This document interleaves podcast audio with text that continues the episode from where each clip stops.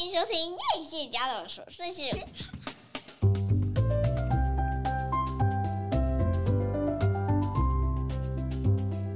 欢迎收听叶谢家的琐碎事，我是费洛米娜，我是夸米。大家过得好吗？我们上个礼拜在忙吼，在忙什么？我有点忘了，以至于没有录音。然后我们今天跑出去玩了，所以现在才开始录音。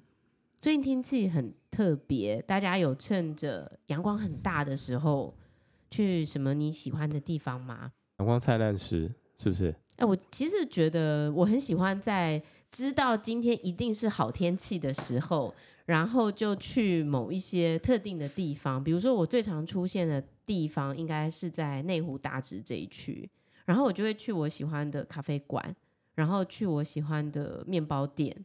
然后可能就会坐在那边喝一杯咖啡，等小孩下课。我很喜欢那种阳光很大的时候的日子的感觉。但是夏天的阳光跟秋冬的阳光不太一样。哎，秋冬的阳光感觉比较舒服。夏天没有办法在外面久待。哎，但是你想，这个暖冬真的太暖了。现在十二月了耶。对，的确是啦。但是我觉得大概是。我们今天温度多少？二十六度。二十六度，对，还算舒适啦，还算舒适。而且我们今天去了淡水，我们真的很久很久没有去淡水，可是没有想到，我觉得淡水改变好多哦。对啊，我也觉得，跟我以前去的那个淡水好像不是同一个淡水的感觉。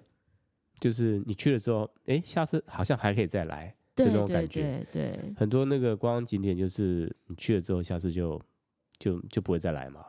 就是它没有一个吸引你的地方，是对不对？不管是虽然说风景很漂亮，但是好像就那个市容稍微杂乱了一些。哎，对，但是我觉得淡水有一种好浪漫的情怀哦，嗯、就是有一种呃古今交错，然后有一些古迹，对，然后在那个古迹里头，你会感受到一个很不一样的氛围。你觉得它是比较有文化，对不对？哎，对对对，有点历史的，所以它就给你比较多的活力。嗯，我记得我小孩很还很小的时候，有一次我们去红毛城，就相对于老街，其实红毛城是一个比较没有人去的地方，也有可能去的那一天可能是一个怎么样的时间，所以我觉得观光客不多。嗯，那漫步在一样有一个很大的阳光的地方，嗯。就觉得哎，很很舒服，就整个氛围让你感觉就是很舒服。嗯，那我们今天去的其实是还蛮多人的渡船头那里，嗯，但是也是蛮舒服的。可能因为不热，所以你就不觉得很黏，所以人多一点好像还可以接受。接受。而且它很多店都做得很有特色，嗯，比如说我们去吃了一家冰店，那家冰店我忘记叫什么了。然后它的冰就是有点做的造型非常可爱，比如说彩色熊，对，然后还是白色的什么熊，嗯，就真的就做出一只熊的样子。嗯，然后它的冰吃起来又不会过甜，嗯，一整个感觉就是哇，淡水有这种东西可以吃，蛮舒服的了哦。对，然后还有就是我觉得呃，我们去了一个比较特殊的博物馆，比较新开的。他说九月开幕，哎，对，票根没有留着，哎，我真的忘记哦，乌乌什么啊？我更是，你不用问我。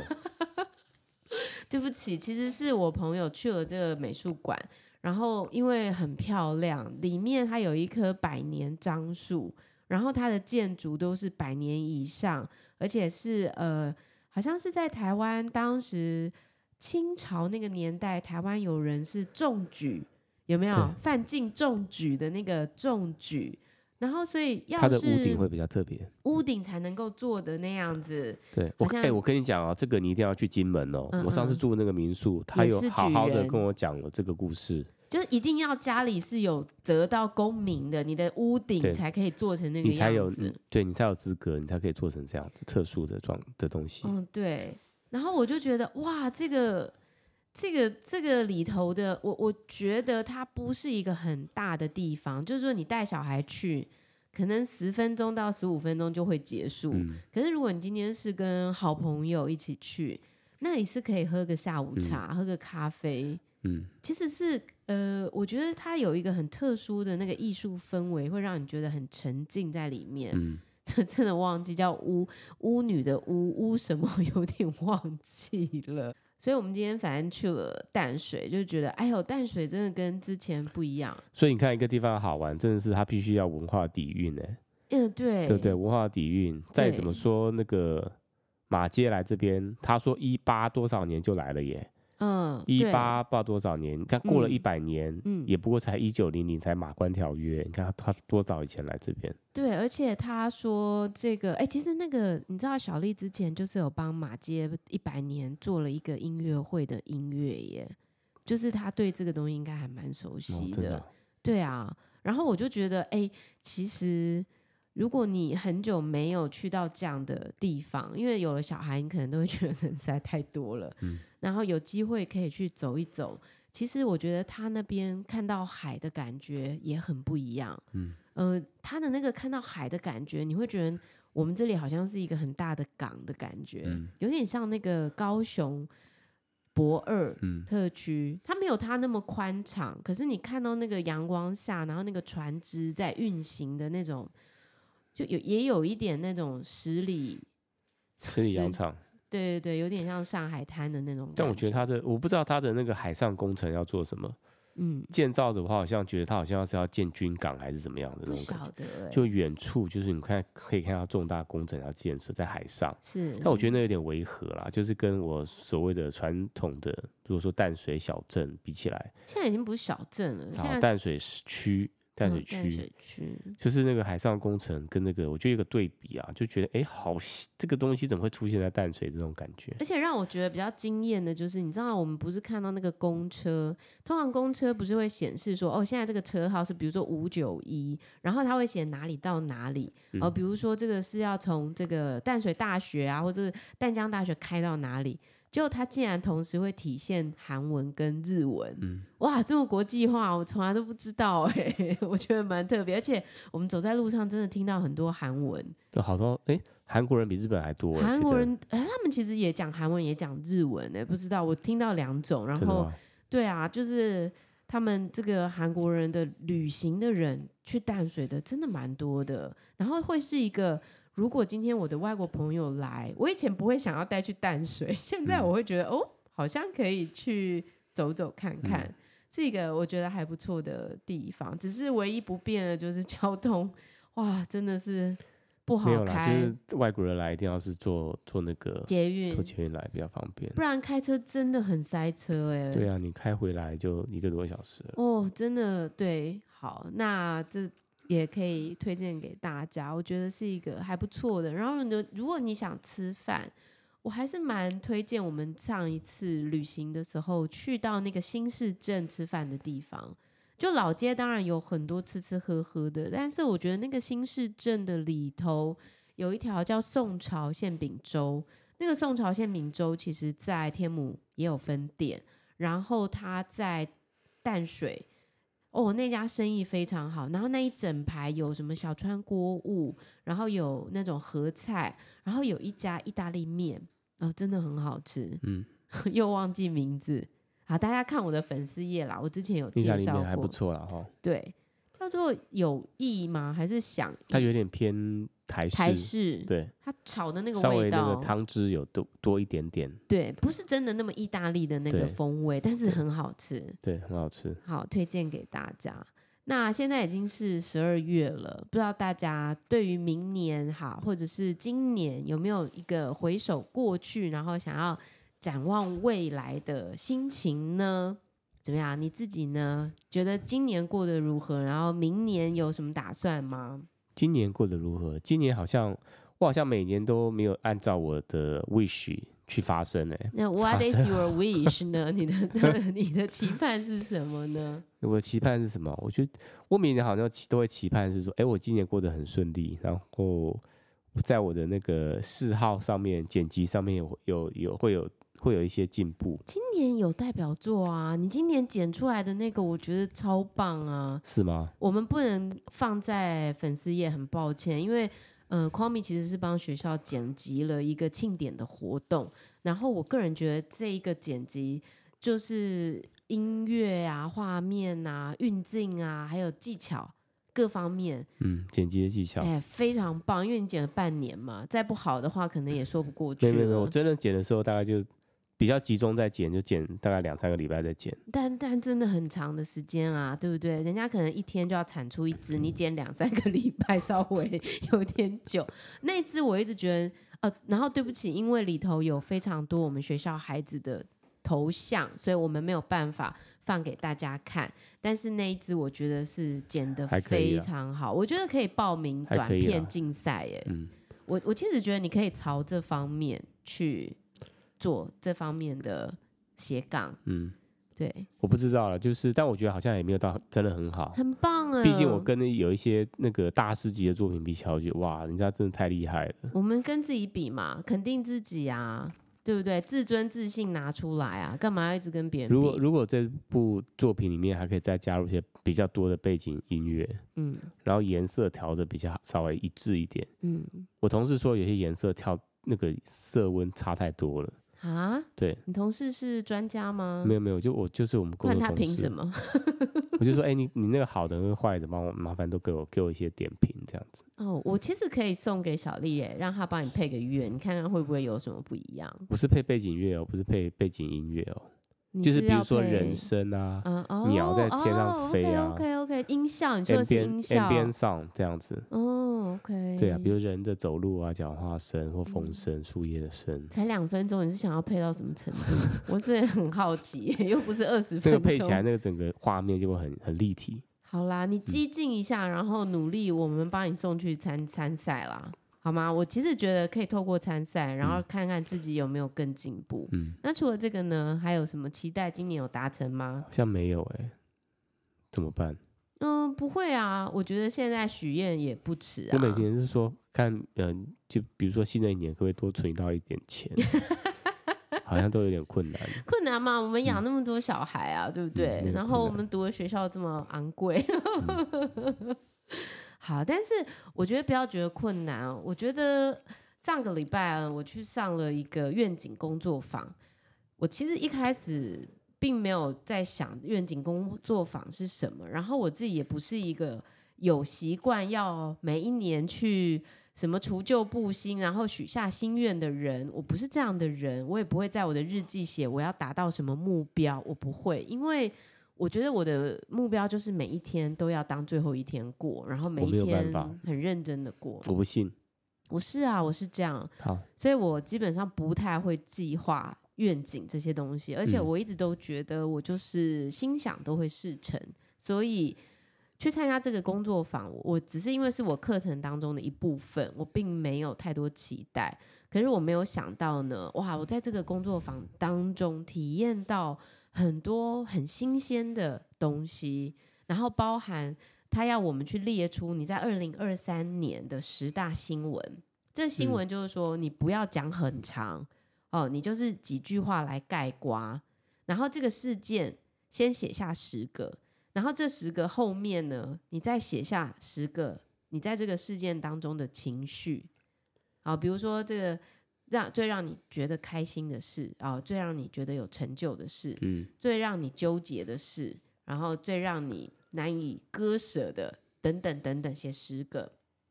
然后这个东西就是帮助你去回顾。哎，其实我们容易忘记耶。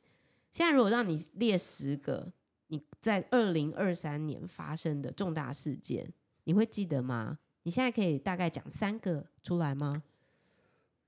重大事件、啊，嗯嗯，就是可以盖刮你的二零二三年的，那，比方中乐透啊，或者是比方出国去印度，哎、欸，对我都没有想到这个，对，都忘记，出国去印度，对不对？对。然后比方说，比方说 training training 完的那一天，最后一堂课上完，终于结束了，嗯。然后还有什么？然后还有啊，开案子开的很多。我我不会记得是哪一个，但是我知道非常忙碌，是那个案子开不完，是业业绩不太比较不好的状况下，老板 review 的很严重，是很很紧，所以那个时候压力很大，然后就拼命看案子看案子，是所以的那种紧张的那种程度，其实大概这样子。因为我们每天的事情真的太多了，然后如果你没有拿出你的那个 calendar，你大概很难去回顾说到底发生哪些事，真的都会忘记，然后甚至。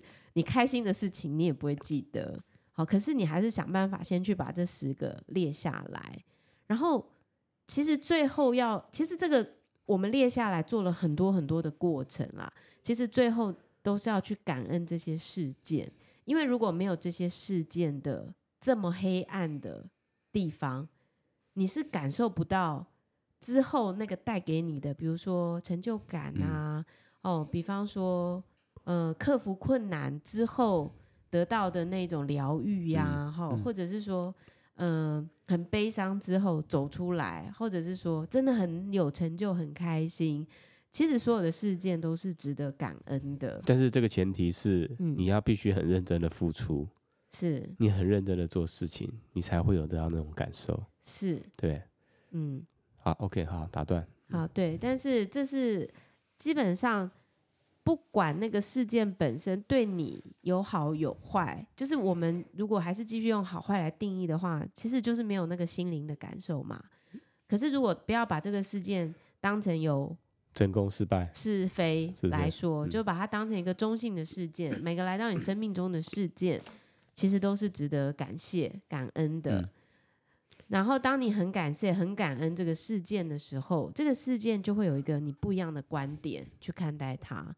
然后，当你，我们当然就走了很多过程，然后去清理掉你的内在的很多的这个感觉之后，然后我们就开始去迎接我们的二零二四。嗯，那二零二四会是一个怎么样的二零二四？老师其实就让我们带了很多的杂志去到班上，然后我们有分组，然后我们分组就有你有你的杂志，我有我的杂志，可是我们就会有一个我们的组长。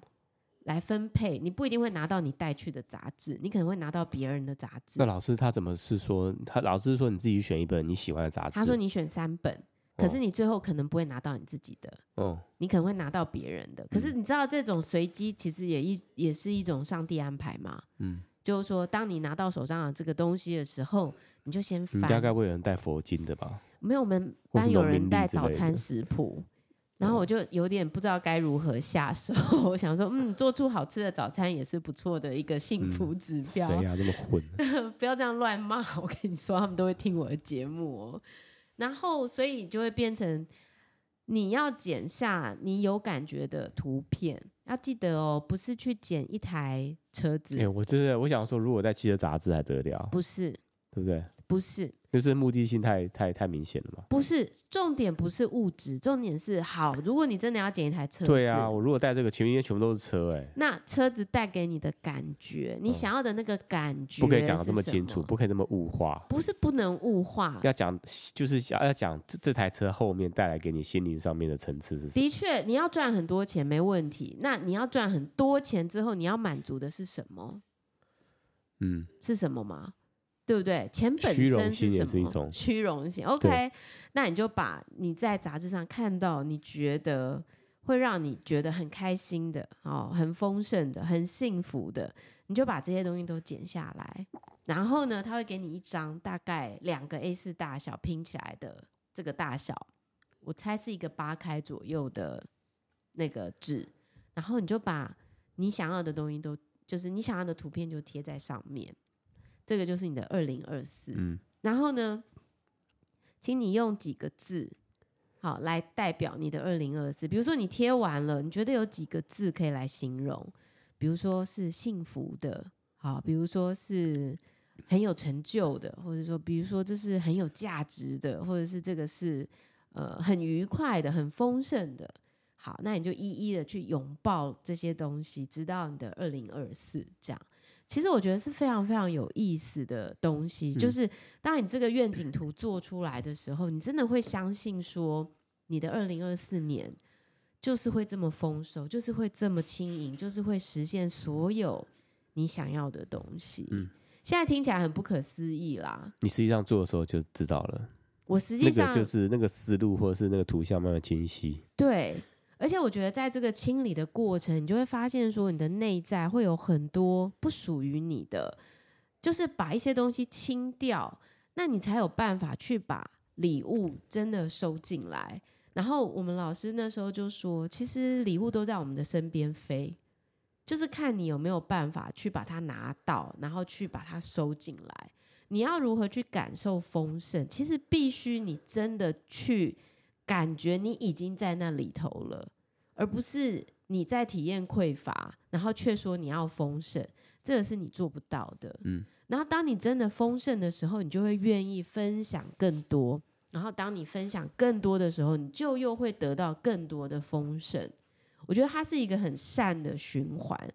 那我觉得很有趣的地方是，我们那个组的成员就是在贴完这个愿景图之后的几天，大家的生命中都发生了很不可思议的、很轻盈的、就丰盛的奇迹，就发生了很多好事。哇，我觉得这是一件很有趣的事情，哎，讲起来蛮玄的。就是你的能量的频率已经调到了一个我值得拥有更好，嗯，然后去体现了我有价值做更多的事，我也认真的看到了我的价值，那我就可以去把我的礼物收进来。我觉得这个是可能大家都可以去试着做到的事情，可是因为我不知道。没有经过这些过程，要如何去想象这些东西？当然，我就是、嗯、呃跟大家分享，就是我在课程当中很有趣哦。你可以问一下老师开的每一个班场，最后的最后的结果是不是大家都体验到一样的事情？因为我们班有很多去年参加过这个愿景课程的人，嗯、然后今年又报名。为什么？这到这个时候到 差不多消磨殆尽了，是不是？不是，就是他们说，因为这个工作坊。太神奇了！他们说百分之八十都成真。啊，我知道了，一年内成真之后，他们又又又想又希望下一年成真，所以他们又来了。哦，对。然后比如说像我们老师就说，他去年就是贴了一台飞机嘛，他就是他就是一个很喜欢旅行的人，然后一直很希望可以世界各地一直去旅行。结果他今年真的一直在出国，哎，嗯，他说他几乎每个月都在出国，而且他都不用付机票钱，嗯，因为他说他的机票都是里程数换来的，换来的，而且是别人的里程数，嗯，我觉得也 蛮有趣的。然后我就发现说，嗯，很多东西其实对你当然是要做正确的事，做正直的事，做好事，但是你是不是一定要这么苦？这么这么苦功，这么苦的才能得到你想要的，可能不是哦。嗯，我觉得可能是可以用更轻松的心情去做喜欢的，然后就可以得到你真心想要的。你知道，所以我就有了一个愿望，我的愿景其实，在二零二四年是有你的。为什么你知道吗？就是我我的一只脚还是一只手，还是你的？你猜猜看为什么？我不知道。我不是有告诉过你吗？但我不能这样讲啊！我们这不可以这么刻意啊！因为你知道，我上个礼拜还上上个礼拜，我不是去上了一个直播吗？嗯，其实那个厂商是我表姐嘛，然后她就是因缘际会有一个虾皮的直播需要有人去，可是因为她在忙，然后她就问我说：“呃，我是不是可以去帮她上这个直播？”所以我就去了。然后去到那边，我做了很多功课，关于他们公司的东西。我不是他们的员工啦，但是因为我很，他觉得我应该很能够传递他们的理念以及他们的商品，所以他就很信任我，就叫我去了。然后我也做了功课，我也去了。然后我去了之后就觉得，天哪！我发现如果他们都不热爱自己的工作，我不是说我表姐他们，我是说做摄影师的这些人。嗯如果他们都不能热爱他们的工作，然后只是把这个工作当成是一个 routine 的，就是赶快做完，然后结束了，我就可以回家了。你是可以感受到他们的缺乏热情的，然后你知道这些缺乏热情的感觉，就无法激发更多的的能量。嗯。比方说我们在拍摄的时候，然后明明主持人就说：“哎，那摄影师麻烦就是近一点，我们来看一下这个产品。”嗯，你知道那个摄影师就当没有听到，嗯，甚至在拍直播，哎，因为他手机也没办法拍近一点啊。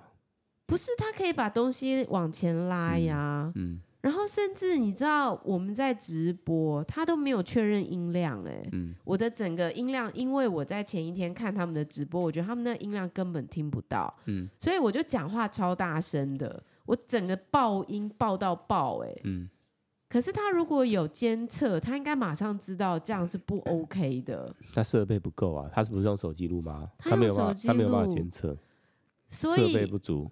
对啊，然后我就觉得这些人太不专业了。然后甚至我们在直播，摄影师摄影师竟然就这样子走出去，哎，然后我就想说，所以你认为你就是 camera 放在那边，然后我们就会自动。对焦自动处理好所有事情吗？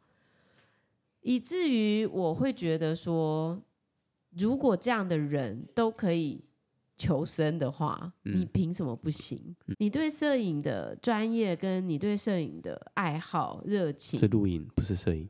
摄影跟录影，摄影我们把它当做，你就把它拍当做拍照好了。好啦，video 就是你拍影视作品，嗯、胜过这些人太多了吧？嗯，而且这些摄影师都一副这样好像很拽的样子，我就 心里面想说，你有足够的专业让你呈现这现在的这种 大师的样子吗？嗯，而且你知道他们整整打了两盏灯，可是画面是黑的，然后这个事情已经是第二天的节目了，嗯，我就想你们完全没有做功课，完全没有解决问题。完全没有处理现场，嗯，然后你们觉得你们已经做好你们的工作了吗？嗯、因为他把所有人都不懂啊，就是厂商都不懂这方面的知这个知识、啊。哦，我很生气耶，效果也不确认哦，对不对？对呀、啊，然后我们那一天的售出就是零零，这个直播是零，那、嗯、就是没有用，无效，无效。那我就觉得我花了这么多天准备，然后我们这么多人。这么努力的，可能从另外一个县市来到这个县市，然后呢，你们这些觉得自己是好心给别人一个直播机会的人，所以是不用钱的，他们跟他合作不用钱。对，但是你们要得到的效果是什么呢？到底谁在看你们的直播呢？嗯，好，所以我觉得这个对我来说是非常非常不专业的做法。嗯，我就觉得那我们干嘛不自己斜杠？嗯，对不对？我觉得。我没有要卖什么东西，我没有说我要卖什么东西。可是我会觉得，如果今天我真的是真心想要推荐一个产品的时候，我们就自己拍啊，对不对？自己拍，自己上，自己卖，对不对？嗯、我们可以做的比别人好太多了。我我真心的有这个想法，然后我甚至觉得，在我的二零二四，我要很认真的拿回我的价值感。嗯。我的确已经慢慢的找到我的价值感，然后我想要去做。明年第一步就是抬高自己的价码了。对，没错。然后接下来，我想我可能真的就会成立我的工作室，或者是做一个怎么样的形式，然后就是开始去做我真的很有兴趣做的事了。嗯。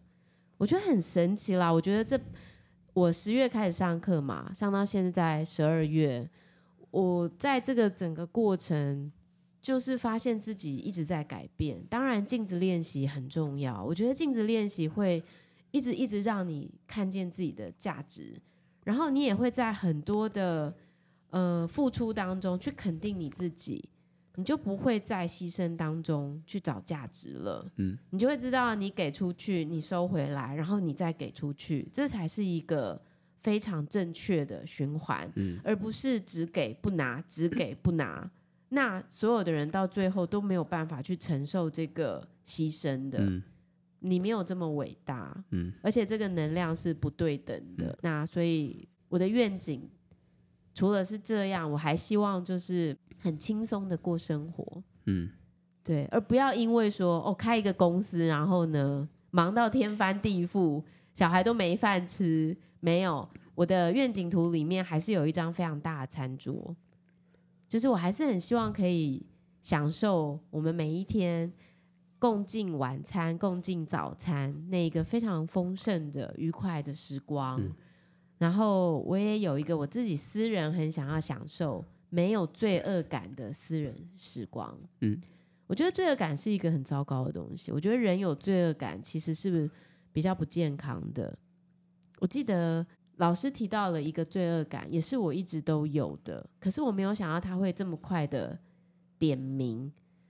那我觉得我对于这个东西还蛮感激的，就是你知道我这个礼拜呢，收到一个老师跟我反映，他就是说小孩中心好像有点偏，嗯，就是吹笛子的时候吹、嗯、没办法把笛子拿在中间，这样真的、啊、对，哎、欸，这好像跟我以前好像那时候有骑马的时候，教练也是说我身体是歪的，嗯，一样的事情呢，是不知道是不是遗传。希望不是，嗯，因为我记得他在上小学前没有这样的问题。你怎么知道？我知道他上小学没有吹过笛子啊。他上小学前没有驼背，上小学之后开始驼背。然后我就一直回想，到底是什么发生呢？是身体撞击吗？哪个环节出错了？对，哪个环节出错了？然后我就想到说，他很小的时候，我其实不太知道到底要怎么处理他。有的时候他那个情绪上来的时候，就把我惹得超毛。然后我有一次就揍他，就把他揍的真的是很惨，我自己也觉得很生气，也很伤心。虽然最后我跟他道歉，拿拖鞋打他嘛？对，对，我拿拖鞋打他，打得好。我现在拿木买木屐给你。不是，我那时候觉得我就很不成熟，然后也很不会处理，不知道该怎么办。这样，我记得那时候许医师曾经说过，其实当你打下去的时候，你已经没有爱了。当你打下去的那一刻的时候，其实你已经变成跟他是一样的小孩了，你已经不是一个大人了。如果你是大人，你是充满爱的，你是打不下去的。那很可能他在那个阶段也勾起了某一些你的过往，所以你才有这样的行为。然后虽然我已经跟他道歉了，哦，但是我觉得很有可能这个就是一个伤害，你知道吗？就是创伤。然后我就觉得好像这个创伤让他直立不起来的那种感觉，我就很抱歉。然后我就在课堂上的时候，我就跟我们老师说，我就说其实我是有一个这样的过去的。然后虽然我后后面我再也没有打过他了，可是那一次我觉得是一个非常激烈的、很大的一个事件。我说是不是我的孩子因为这样，所以就歪掉，你知道吗？然后我就我就说，还有我的大女儿，我大女儿每次只要我跟我儿子在吵架的时候，她就会很乖，赶快去做很多事情，因为你知道孩子都很想拯救自己的父母嘛。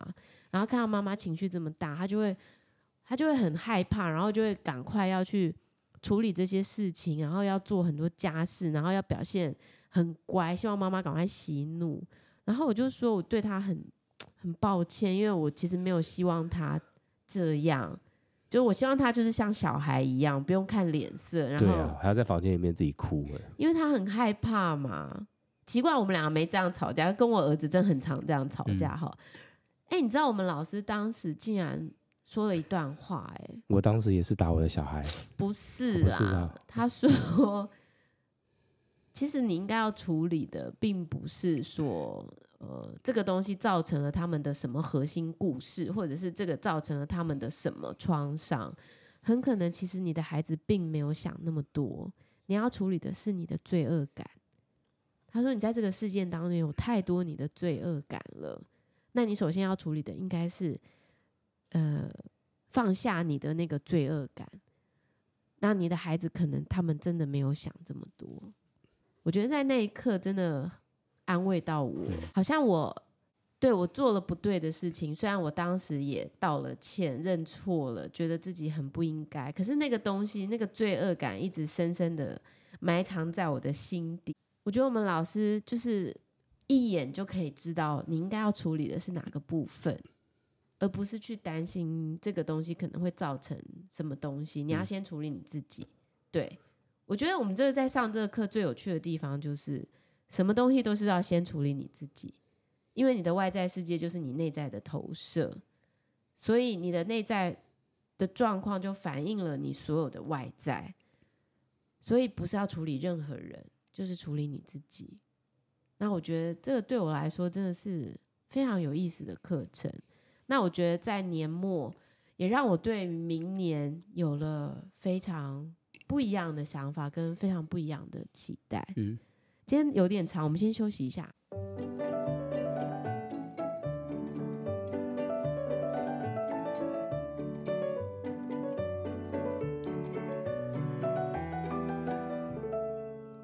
哎，你知道我发现啊，就是呃，我后来就领悟到一件事情啦，你要你要感受到真正的丰盛，你要先在那之中，你才有办法创造。如果你没有在那个感受当中，你没有感受到那个轻盈，你没有感受到那一个满足，你没有感恩，你是做不到真的走向那个丰盛的。嗯，我觉得现在身心灵可能很容易讲丰盛啦，我觉得丰盛快要被人家讲烂掉了。可是其实它就是一个内在的感受。嗯，我记得那时候我们在上这愿景课的时候呢，然后我们好像有一个十分钟，然后老师就说发给我们每个人一张纸，然后让你写信给你最想感谢的人，此时此刻，然后你写下来，老师会帮你寄出。所以我当时其实很想要写信给我哥，然后也很想写信给我爸。但是我后来写信给你，你今天收到那封信了吗？收到了，我女儿拿给我的。你有打开看吗？还没，还没，是不是？我在处理那个今天的素材。那我跟你讲，我给你一个十分钟，你现在去拿出来看一下。你确定？对，你看一下，我想要跟你讨论一下关于感恩这件事情。我觉得感恩是一个能力，就是是一个你在生命当中可能要不断不断去累积的。在你的感谢当中啊，你越感谢，你就越会得到。然后当你得到，你分享，然后继续感谢。就是我觉得我们其实必须要一直建立一个善的循环。如果一直活在爱、希望、善的循环里，你的生活基本上就会一直处在一个很高的频率的状态。但是如果你没有办法感谢，你没有看见这一切的发生，你就会一直觉得自己是很匮乏的。那我不知道大家还记不记得我之前那个牙齿痛的事情，然后什么还要送化验啊，等等等，blah blah blah 的。那么在经过了两个礼拜之后呢，我现在的牙齿呢已经非常非常的 OK，然后很正常，我已经可以正常的咬合，而且呢。呃，也不会疼痛，然后呢，一切都很顺利，化验也是正常，没有问题的。那我觉得，如果没有经历那一段非常非常呃，就是兵荒马乱，然后非常悲惨的这个过程，我可能也无法去感受到说现在的这一切平安啊、宁静啊，是多么值得感恩的一件事。那所以我觉得，在这个生活当中，真的有很多需要你去看见那个可以让你觉得很感谢的事件。那我记得我们在课程里面呢、啊，还有那个会不会有人写信写很久写不出来？嗯，也有啊，应该也有吧。嗯、可是因为我本来就是写字很快的人，嗯、然后我就想说，因为我要对我爸跟我哥说的话还蛮多的，所以我应该要另外再。写一封信给他们，嗯、这样对。然后我就想说，嗯，写信应该是要写给自己最亲近的人嘛，所以我就写了这个信给你。嗯，怎么样？刚刚看完感觉怎么样？还不错。嗯，整个人丰盛起来了。你不觉得收到别人对你的感谢是一件嗯会创造你的价值的事情吗？嗯、的确，在公司好像很少人感谢。嗯，我觉得发现在公司上。我觉得大家普遍非常吝啬与感谢，嗯，普遍都是指责啦，嗯，你做的不够好，你下次哪边 要加强，嗯之类的，是，对啊，所以，但我觉得有时候真的是感谢也是浮于表面，嗯，就是我觉得在公司就是这样子，但我都会很真心哎、欸，浮于表面这样啊，你好棒哦，这做的好好什么的，就觉得很假，还是你的内在就是比较 criticize 你自己。就是说明明你做的好不好，我只有我自己自己会知道，但是人家称赞的时候就会觉得假。但你真的是觉得你是知道的吗？我是知道的，还是你是比较倾向于就是批判你自己的？就是明明做很好啊，可是你也是会一直觉得自己不够好。我是这样子啊，对不对？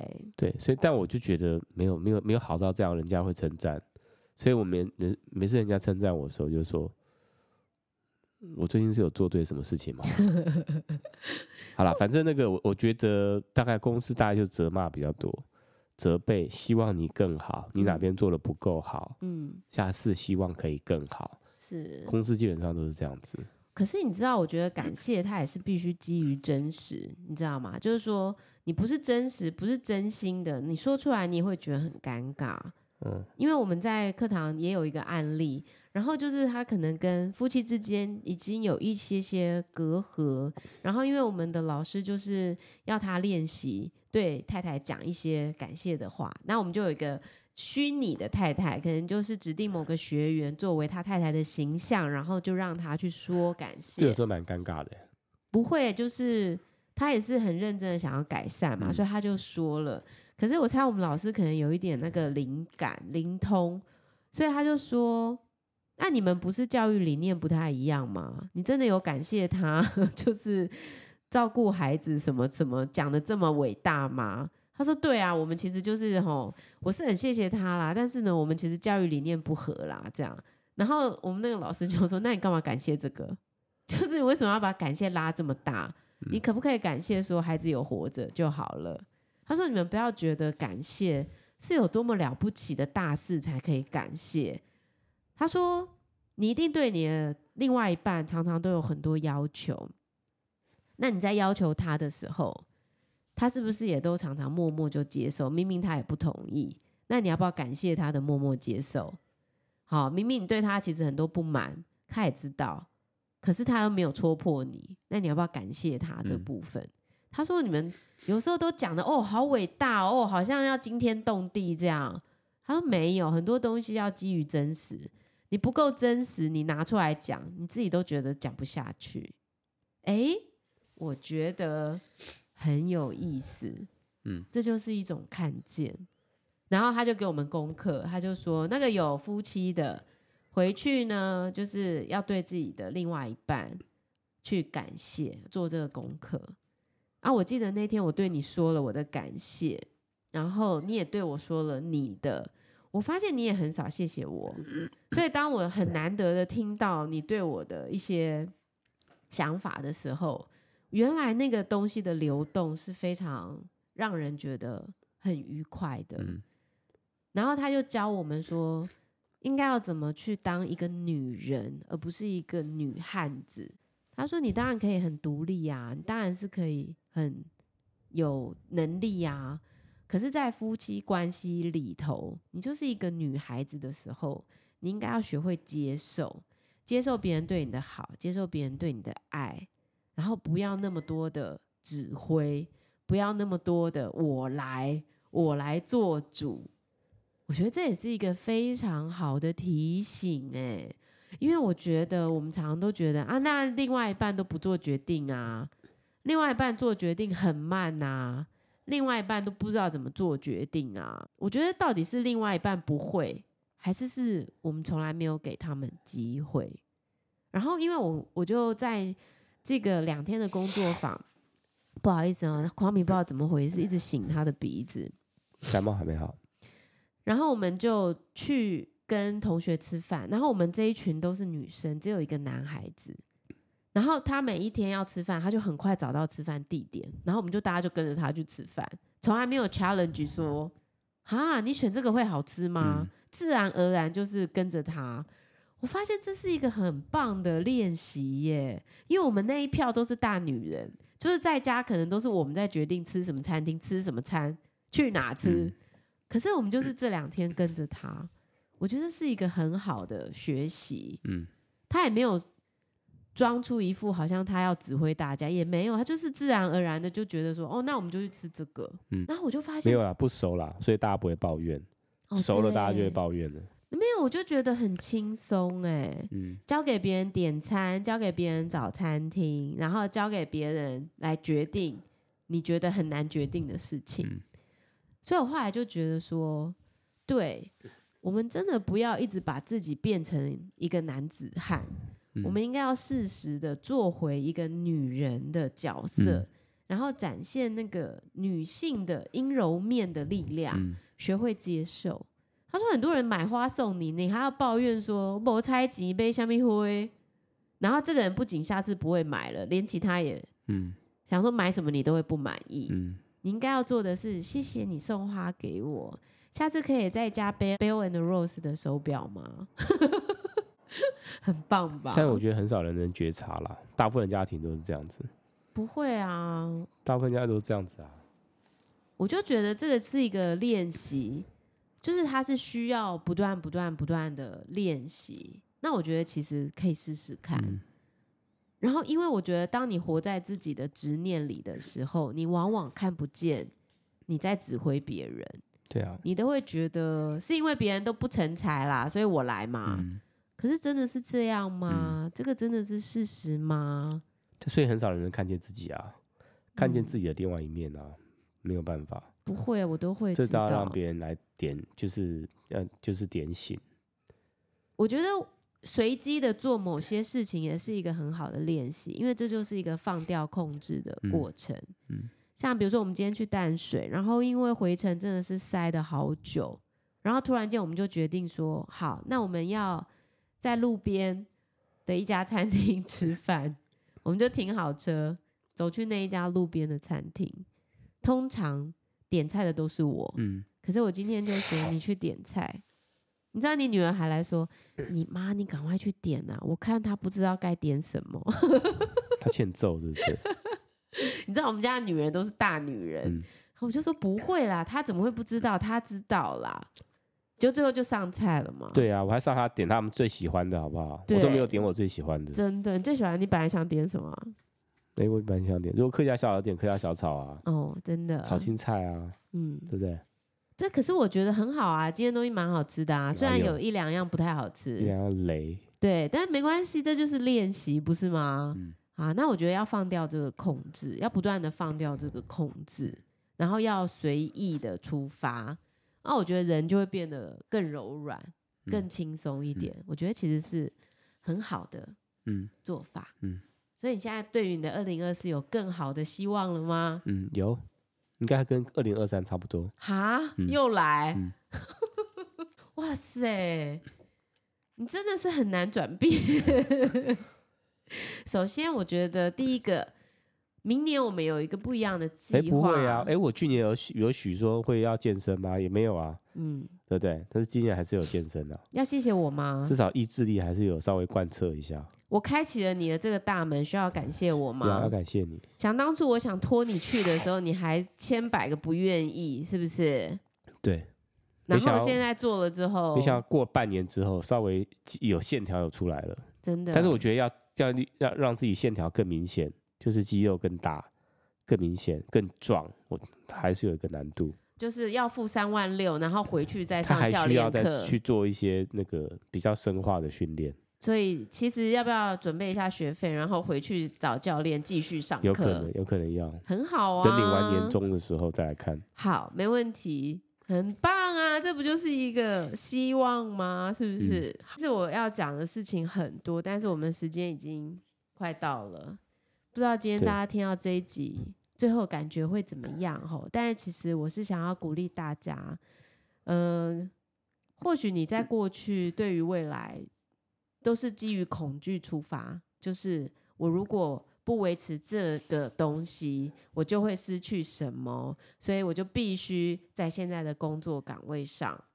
那这个就是基于恐惧的追求，因为你害怕不这样做就没有，嗯。那我是想要鼓励大家，基于对理想的追求去出发，先想你真的很喜欢的，然后去做你真的喜欢的，然后要相信你周边的人不会因为你做或不做什么，他们就怎么了？不会，他们都会好好的。嗯，当你可以真心的从你的自身出发的时候，你就会真的去得到你想要的。因为我们上课那个老师就说：“我想要的，我必得到。”啊，我觉得这句话对我来说就是一把金钥匙。嗯。他说：“我们总是在一个情绪上来的时候，就什么都不要了；一个情绪上来了，跟人家闹翻了，我就退群组，我就明天不去了，我就这个课不上了，我就这个约会算了。”他说：“如果你真的很想要，你为什么最后都要不要了？”嗯，我们人怎么那么奇怪呢？我真的很想要，我就是想尽办法要得到啊，不是吗？哦，所以他就说，你要有一个信念，那个信念呢，不是说我得不到我要的，我总是在快得到我要的时候，就会发生一个意外，所以我就要低调，不要这样想。嗯，就是你一定要想说，我想要的，我必得到。嗯，的确是。哇，这句话对我有一个好大好大的，就像是那个啊，外国人不是也是说什么？你什么说说一个好事情，嗯，然后还要敲三下，嗯，这不就是吗？就很怕，就是怕在那个在在那个最后一个关键的时候得意忘形，对，那就是告你就是内在在告诉你自己你不配得到啊，嗯，所以我们要告诉自己说，我配得到所有幸福的事情，我配得到所有好事，因为我我真的很值得啊。我配得到，嗯，所以我想要的，我必定得到。嗯，我最近不是就在脸书跟大家分享吗？因为我要去参加一个三十年的同学会嘛。然后我之前就不知道，就也没有想要减肥，但我就跟老天许一个愿望，就是说我想要就是瘦下来，瘦个五公斤差不多啦。可是我没有想要减肥，好任性哦。但就不知道是不是因为发生了牙齿这件事。以至于我最近真的就是瘦了四公斤呢，就莫名其妙，都不知道自己做了什么，竟然瘦下来。我想要的，我必得到。没有啤酒少喝。哦，对哦，没有喝啤酒，啤酒少喝，因为生病所以没有喝啤酒，是不是？嗯。哎、嗯，但是你看，好像我这次也是感冒啊，可是就是完全没有过去那种。你一想到你要感冒，你要生病，你就觉得好害怕哦，因为你就会觉得你很不舒服。我这次的心情基本上是，呃，就让他来，对，就让他来吧。嗯、我觉得我的身体的抵抗力已经准备好了，对，完全可以准备。哎、嗯，所以就很平缓的度过了耶。嗯、我们也是很平缓度过。我说心情上面，我们小孩跟跟我们的感受，就是因为妈妈没有俩工，是不是？对啊，你看你一个人改变，全家都改变了，是不是很棒？嗯、好啊、哦，今天节目有点长，嗯、我们准备要收尾吼、嗯、最近因为有点累，所以不管看什么都在睡觉。嗯、但我其实还是有很多想跟大家分享，我之后可能会写文章。嗯，但最近我想要先推荐大家去看一部在 Catch Play 的电影，它叫做《自由之声》（Sound of Freedom）。其实它讲的议题是很沉重的，它在讲的是，呃，现在正在全球发生有史以来最严重的儿童拐卖、性剥削的一个议题。那他是真人真事改编的，真有其人哦。他原本是在 CIA，后来转到美国政府的国土安全局。那发现了说，竟然这个世界上有这么多人在从事这样的不当交易，他整整追查了十二年。那到最后呢，他认为他无法再看这些档案，只是抓犯人，他要救出这些小孩。那这是非常困难的事情啊，因为那又不是美国的小孩，他是洪都拉斯的小孩，被拐卖到哥伦比亚。你想他一个美国人，然后呢要去哥伦比亚救出洪都拉斯的小孩，嗯，但是因为他有一个家庭，他自己的家庭有九个孩子，有两个认领的认养的，所以他就觉得他一定要做这件事。那这部电影呢，其实就是在呈现他是如何去营救这些孩子的。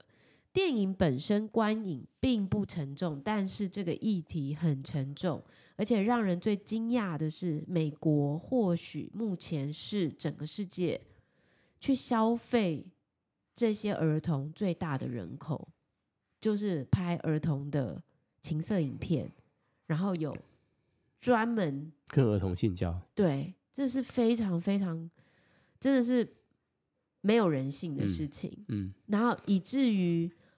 这一部片当时要上映的时候，其实这部片二零一八就拍完了，遭到很多的阻挠。